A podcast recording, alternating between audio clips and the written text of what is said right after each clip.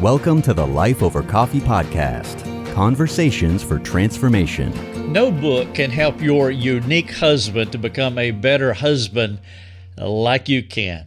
Now, I realize there are a zillion books, and we have the Bible too, but when it comes to a wife's role in helping her husband mature in Christ, she is the most effective means of grace to transformation.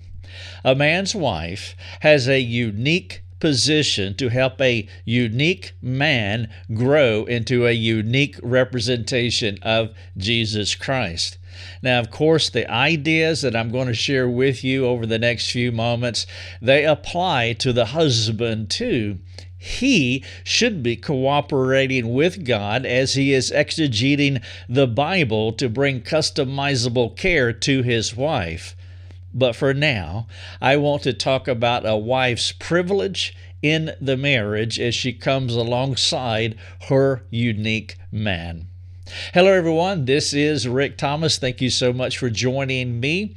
Our ministry is Life Over Coffee, and you can find us at life over coffee dot com. We believe that any two or more Christians can get together and they can do life over coffee as they spur one another on to love and good works, helping each other to mature into Christ's likeness. Now, what I want to talk about here, I've titled it A Unique Wife Helping a Unique Man Change. Now, you can read, watch, or listen to this at our at our Sanctification Center, in our coffee shop at life over coffee dot com. Now, before my friends who have an admirable sufficiency of Scripture worldview blow a head gasket and get up in arms about my remarks about the Bible, let me clarify. I believe one hundred percent God's Word is sufficient for all matters regarding truth and godliness.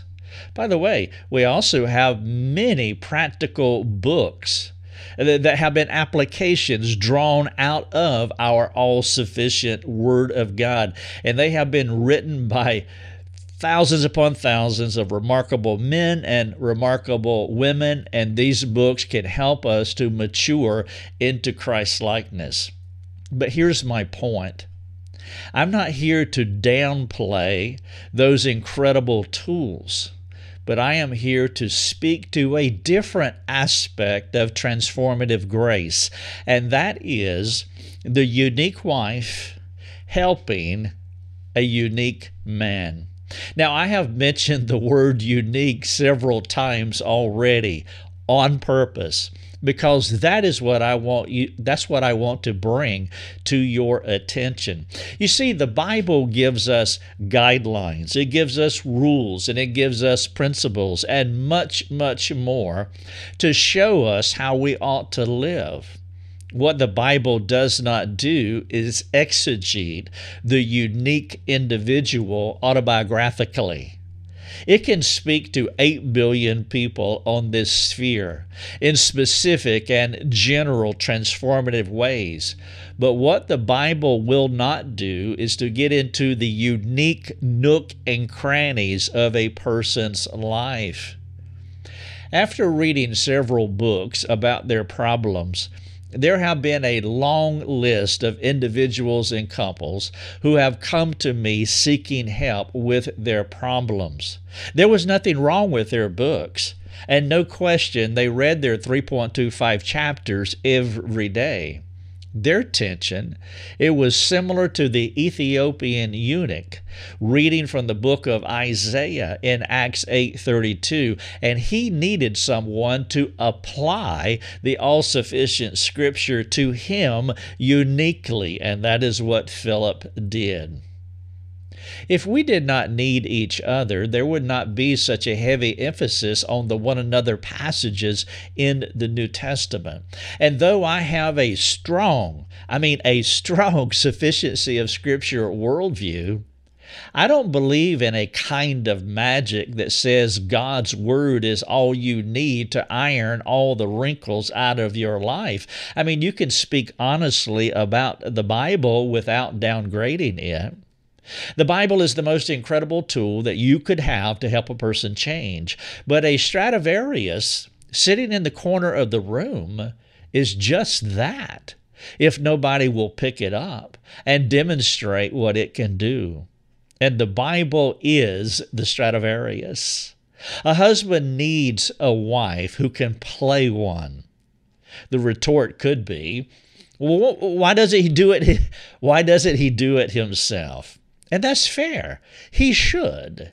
But my aim is not as apparent as that.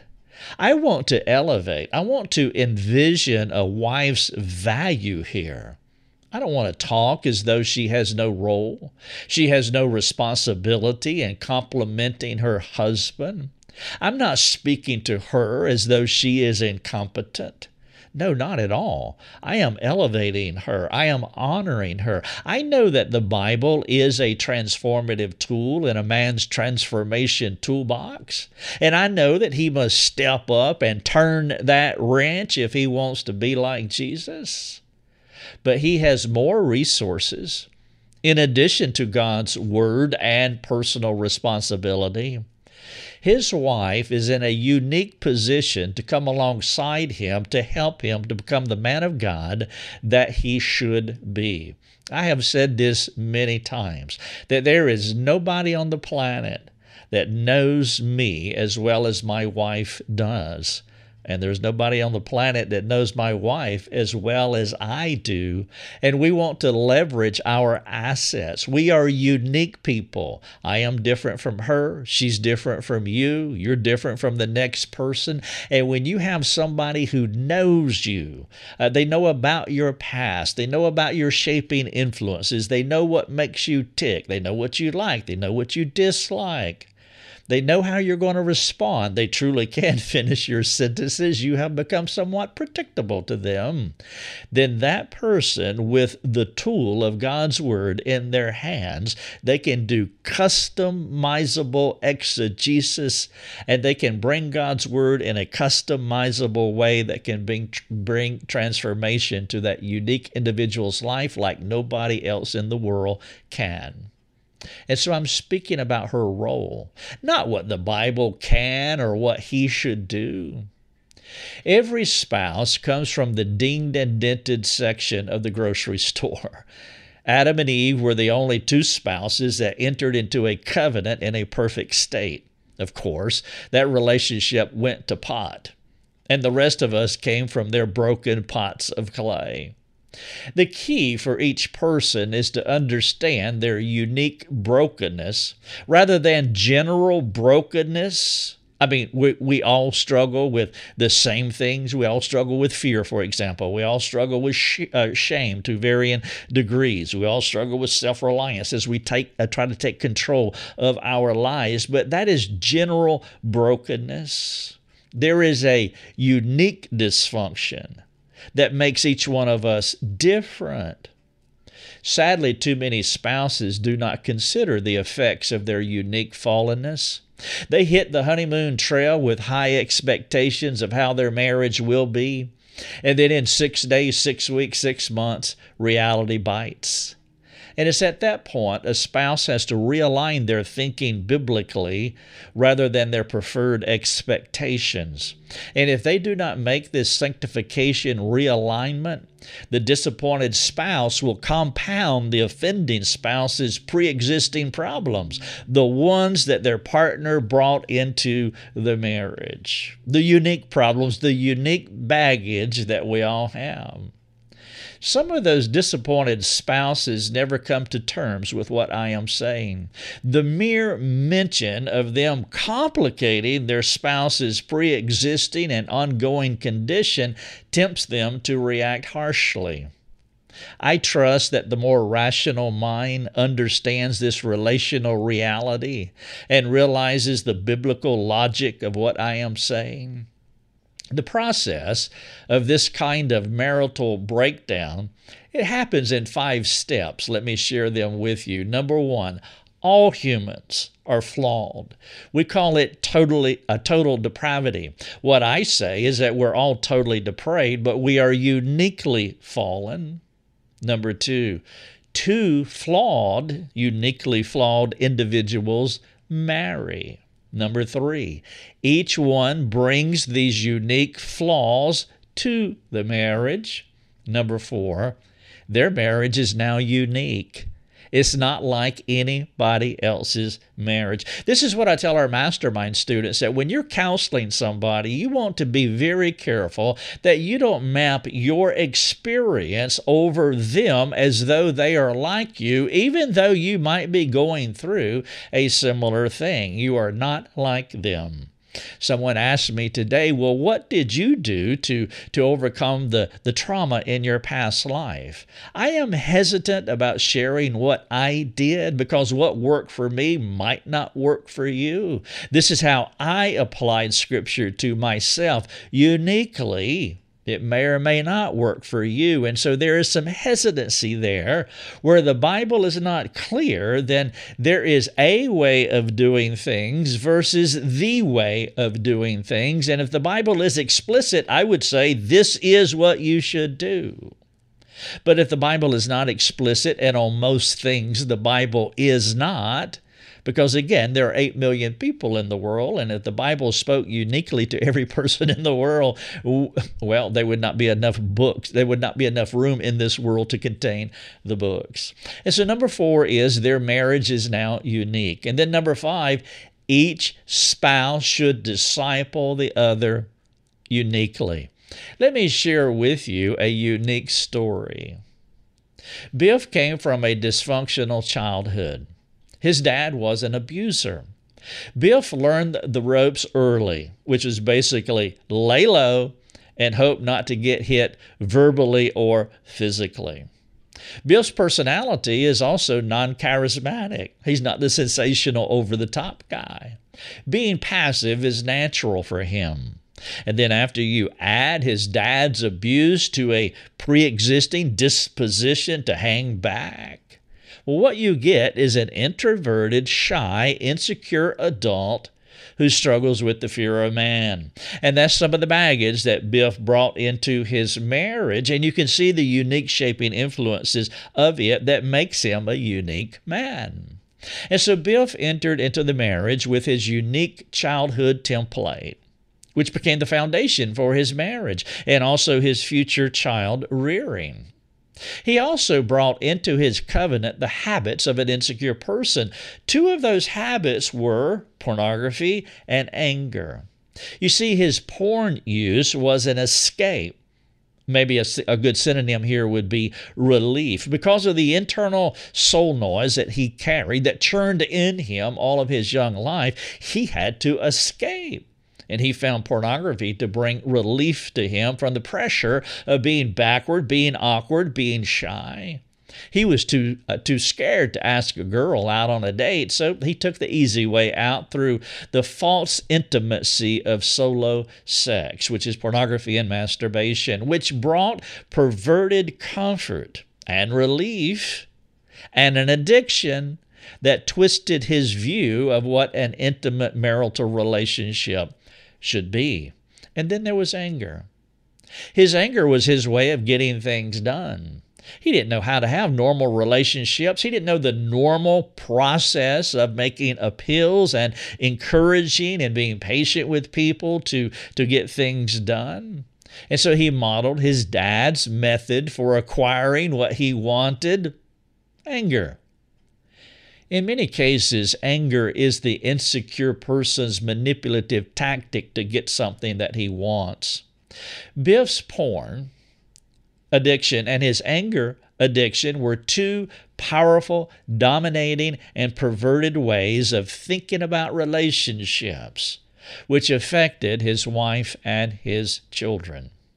Now, Mabel came from the same dinged and dented section of the store, but I'm not going to get into her pre-marriage baggage. I just want to focus on two options for Mabel. There are two things sitting before her when it comes to discipling her husband, which is she can accept him as he is, or she can reject him. She can accept the dinged and dented Biff, or she can reject him. If she assumes her discipleship role, then the first step is for Mabel to transition from the dating season to the marriage stage. You see, they had periods where they were not together during dating, making it easier for them to, to be on when they were together. You see, Biff could pump up himself to create an image of himself for Mabel to fall in love with while they were together during the dating season. And then he would deflate into his authentic self when Mabel was not around. While dating, Mabel could overlook whatever thread she saw dangling from Biff's garment. But once she brought him home to stay, there was no hiding the real Biff. He was passive, he was lazy, he was self-focused, disinterested, insecure, and occasionally angry. And he had a secret addiction. It would take a fantastic amount of grace and discernment and wisdom for Mabel to know the difference between dating a dysfunctional guy and marrying one. Her gospel call is to set aside what she wants today while partnering with God to rebuild a broken man for a better future. Too many spouses miss this opportunity, whether it's the husband or the wife. It's like their wedding day had no past, had no sorrow, had no previous dysfunction. I call this Adamic amnesia. What we want in a spouse and what we get are always different. If a spouse does not have a rational view of the differences or a determination to work hard to close the gap, things will continually worsen. Post-honeymoon, the cold reality is for the brave and for the mature, not the unrealistic, not the idealistic, and not the needy. If Mabel understands these things, she will see her husband as an empty love cup who uses her to feel better about himself. Now, that is a sobering truth, about like a cold towel across the face. But rather than being offended or reactive, she'll get to work. She will ask God to help her to cooperate with him to restore Biff to the man that he should be, the one that he could not be because of past brokenness in his home. The blessedness of marriage is only comparable to the work that you put in it. It doesn't sound fair, but sin is never fair. Biff is not hiding the ball any longer. Will Mabel persevere? Will she be part of the Lord's restoration team, coming alongside him in a spirit of, of gentleness, keeping watch on her soul so that she does not send her brains out? Mabel now knows she was dating Biff's representative, not the real person.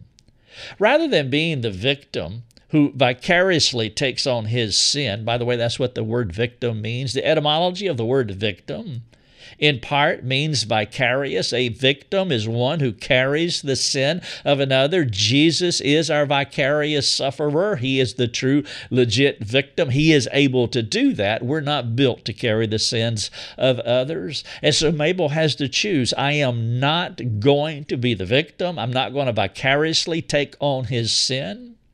But I'm going to choose to beg God for an attitude of forgiveness, working in my own heart, asking Him to provide me the wisdom and the practical strength that she needs to help Biff to turn around.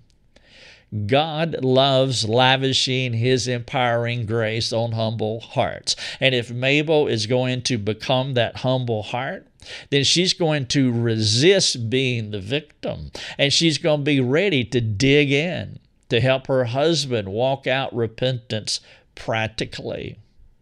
There are many things for Mabel to do, and as you already see, she is the best candidate to help Biff walk out repentance.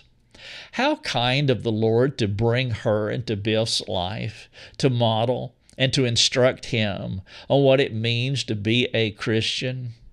Nobody has the insight, nobody has the intimacy that Mabel has with her unique man. As I was saying earlier, nobody knows my wife like I do, and nobody knows me like she does. And to have someone who is willing to come alongside you, recognizing that you came from the dinged and dented section of the grocery store, and they have the insight, they have the intimacy, and they have the wherewithal. They know that God will empower them as they take God's fabulous, all-sufficient word, and now they are going to customize it to a unique and individual. She has the history. She has the time. She has the opportunity. Biff's mentors will be helpful too, albeit supplemental. You see, the thing about having mentors, people that don't live with you, they don't know you, not the way a spouse knows you. And so there are a number of means of grace that, that Mabel can access to Uh, help her as she helps her unique man. Let me give you a short list that I'm sure you can add to this. For example, Sunday morning messages at their corporate meeting will be excellent opportunities to reinforce what is going on in their marriage and their home. And so as they hear the sermons on Sunday morning, as they make that car ride back home, and, and, and during the afternoon on Sunday and maybe during the week, they can start making applications to those sermons. Prayer will be specific and detailed for Biff's change, because Mabel can ask specifically, not generally, for God to do this unique work because she knows her man. By the way, prayer will also be comforting and refreshing for Mabel.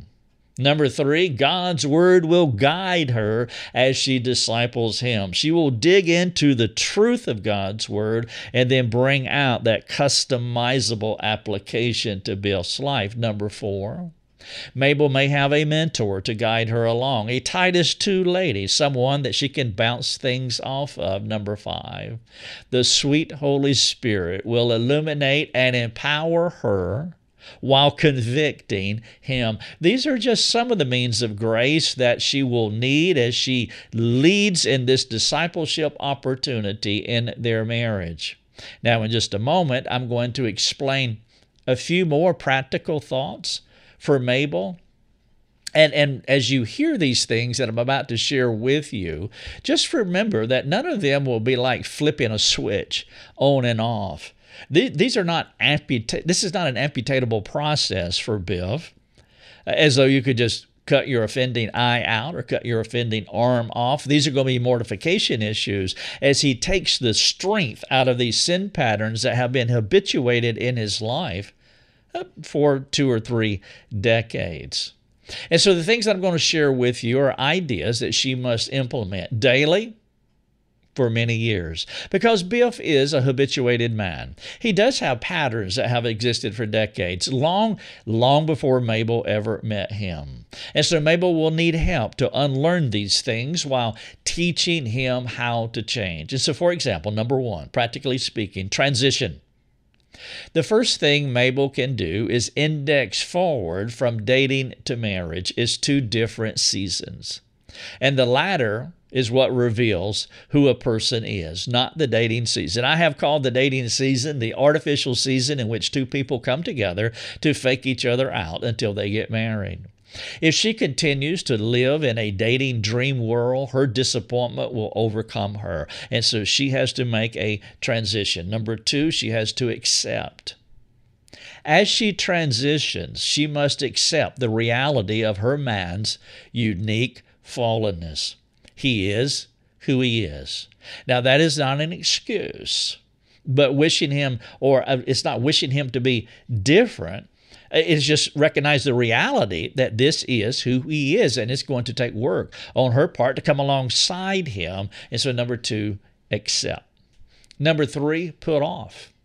Mabel will have to live in a daily state of putting off thoughts about expectations and preferences, which could form a stronghold in her mind. And I've seen this many times, to where a wife had an expectation of what, or a man too for that matter, an expectation of what their marriage is going to be. And then after they get married, they realize that this is not how it's going to be.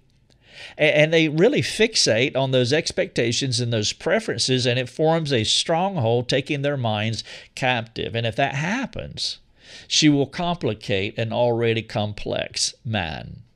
Number four, partner. The gospel is her reminder. The gospel is her call. She understands that she was an unlovely person once upon a time.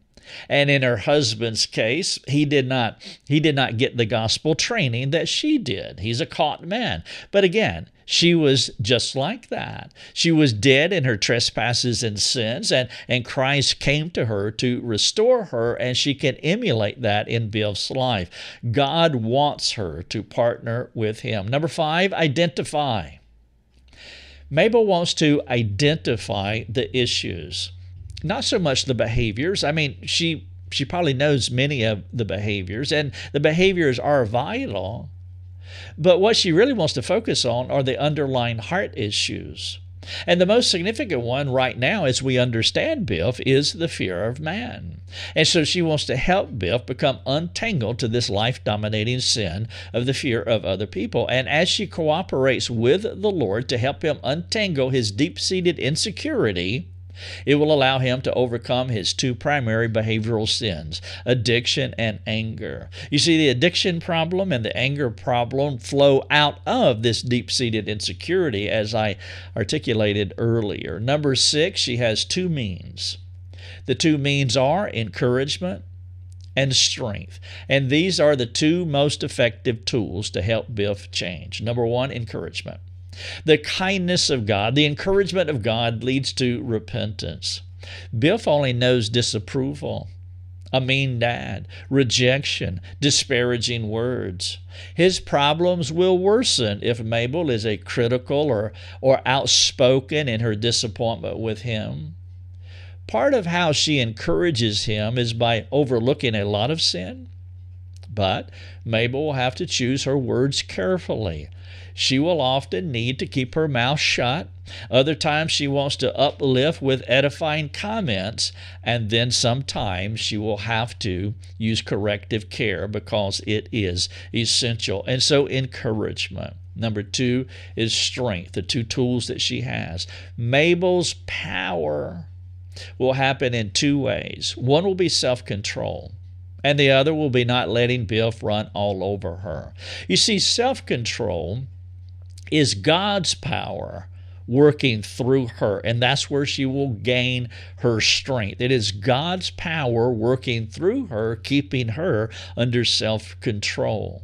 And, of course, self-control is part of the fruit of the Spirit. But there will be other times when Biff will try to manipulate her, and she must stand her ground. She must stand up for herself, which she can do in a respectful way. I've titled this, A Unique Wife Helping a Unique Man Change. Now, please understand this point. Biff's sanctification is not on Mabel's shoulders. I've never said that. How he relates to God and how he relates to others is one hundred percent on him, not the responsibility of other people. Biff will not be able to say that, God, you didn't do X, Y, Z. Biff will not be able to say that, you know, that woman you gave me, she was not helpful. And so don't think of this as though what you do or what you don't do will be the cause of your spouse's actions. Never. Not. This is him. It's all on him. But I do hope that you see this as an opportunity to cooperate with the Lord to restore a soul. Imagine finding a broken down car in the junkyard, and you get to work with a master mechanic to repair it. That's what I'm talking about. We have broken down people all around us, and what they do and what they don't do, that's on them. But we have the opportunity to cooperate with the master mechanic in the, in the restoration of these broken down people. If spouses considered their partners this way, dinged and dented from the grocery store, it would transform many marriages. Let me ask a few questions and we'll wrap up. Are you married to a dysfunctional spouse? Of course you are. Next question. Number two. Will you describe his unique brokenness? What happened to him? What were some of his shaping influences, including some of the decisions that he has made? We can self-sabotage ourselves. I have made a lot of poor decisions in my past, in my pre-regenerate past, and they became shaping influences. By the way, Biff did too. He chose anger. He chose porn. Those are shaping influences. Those are decisions that he made. But there are also other shaping influences, and I mentioned his dad, for example. And so the question is, what happened to him? Talk through, think through, reflect a moment as the things that have, have shaped him, that have created this unique, broken car in the junkyard. Number three, though you want to address his behaviors, you must consider their sources first. What drives him?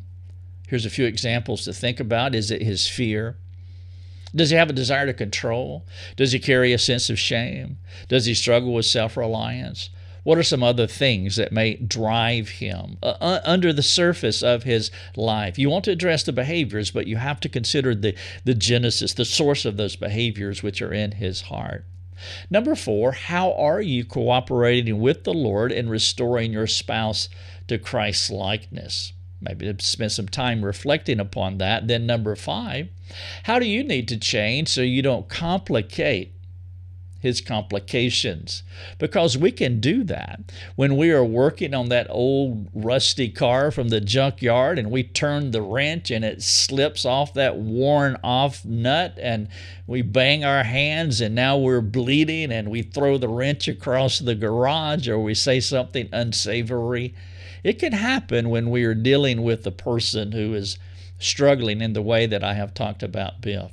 If you want to read, watch, or listen this, please go to life over coffee dot com. The title of it is A Unique Wife Helping a, a Unique Man Change. By the way, if you're struggling with fear of man or helping somebody to work through the fear of man, as I've outlined here with Bill, we do have a course uh, at life over coffee dot com. It's called No More Fear, and you can click on the courses button, and, and you can find it, and you can read all about it, and maybe you would like to take that course. There's been quite a few people who have or are in process of taking it. It is a new course right now. It, and again, it's all online, so you can do it anywhere you want to at a pace that you choose, uh, but it will be very helpful to you. And as I read the reactions to some of the folks that have written in, God is doing a work in these people's hearts. And so I would just appeal to you that maybe the fear of man, maybe that could be one of those means of grace that you use with your Biff, that he struggles with fear of man. And so you can walk through this course together and help him to get a handle on it. A unique wife helping a unique man change. Thanks so much, and God bless. Thanks for joining us. Learn more and get access to other resources at life over coffee dot com.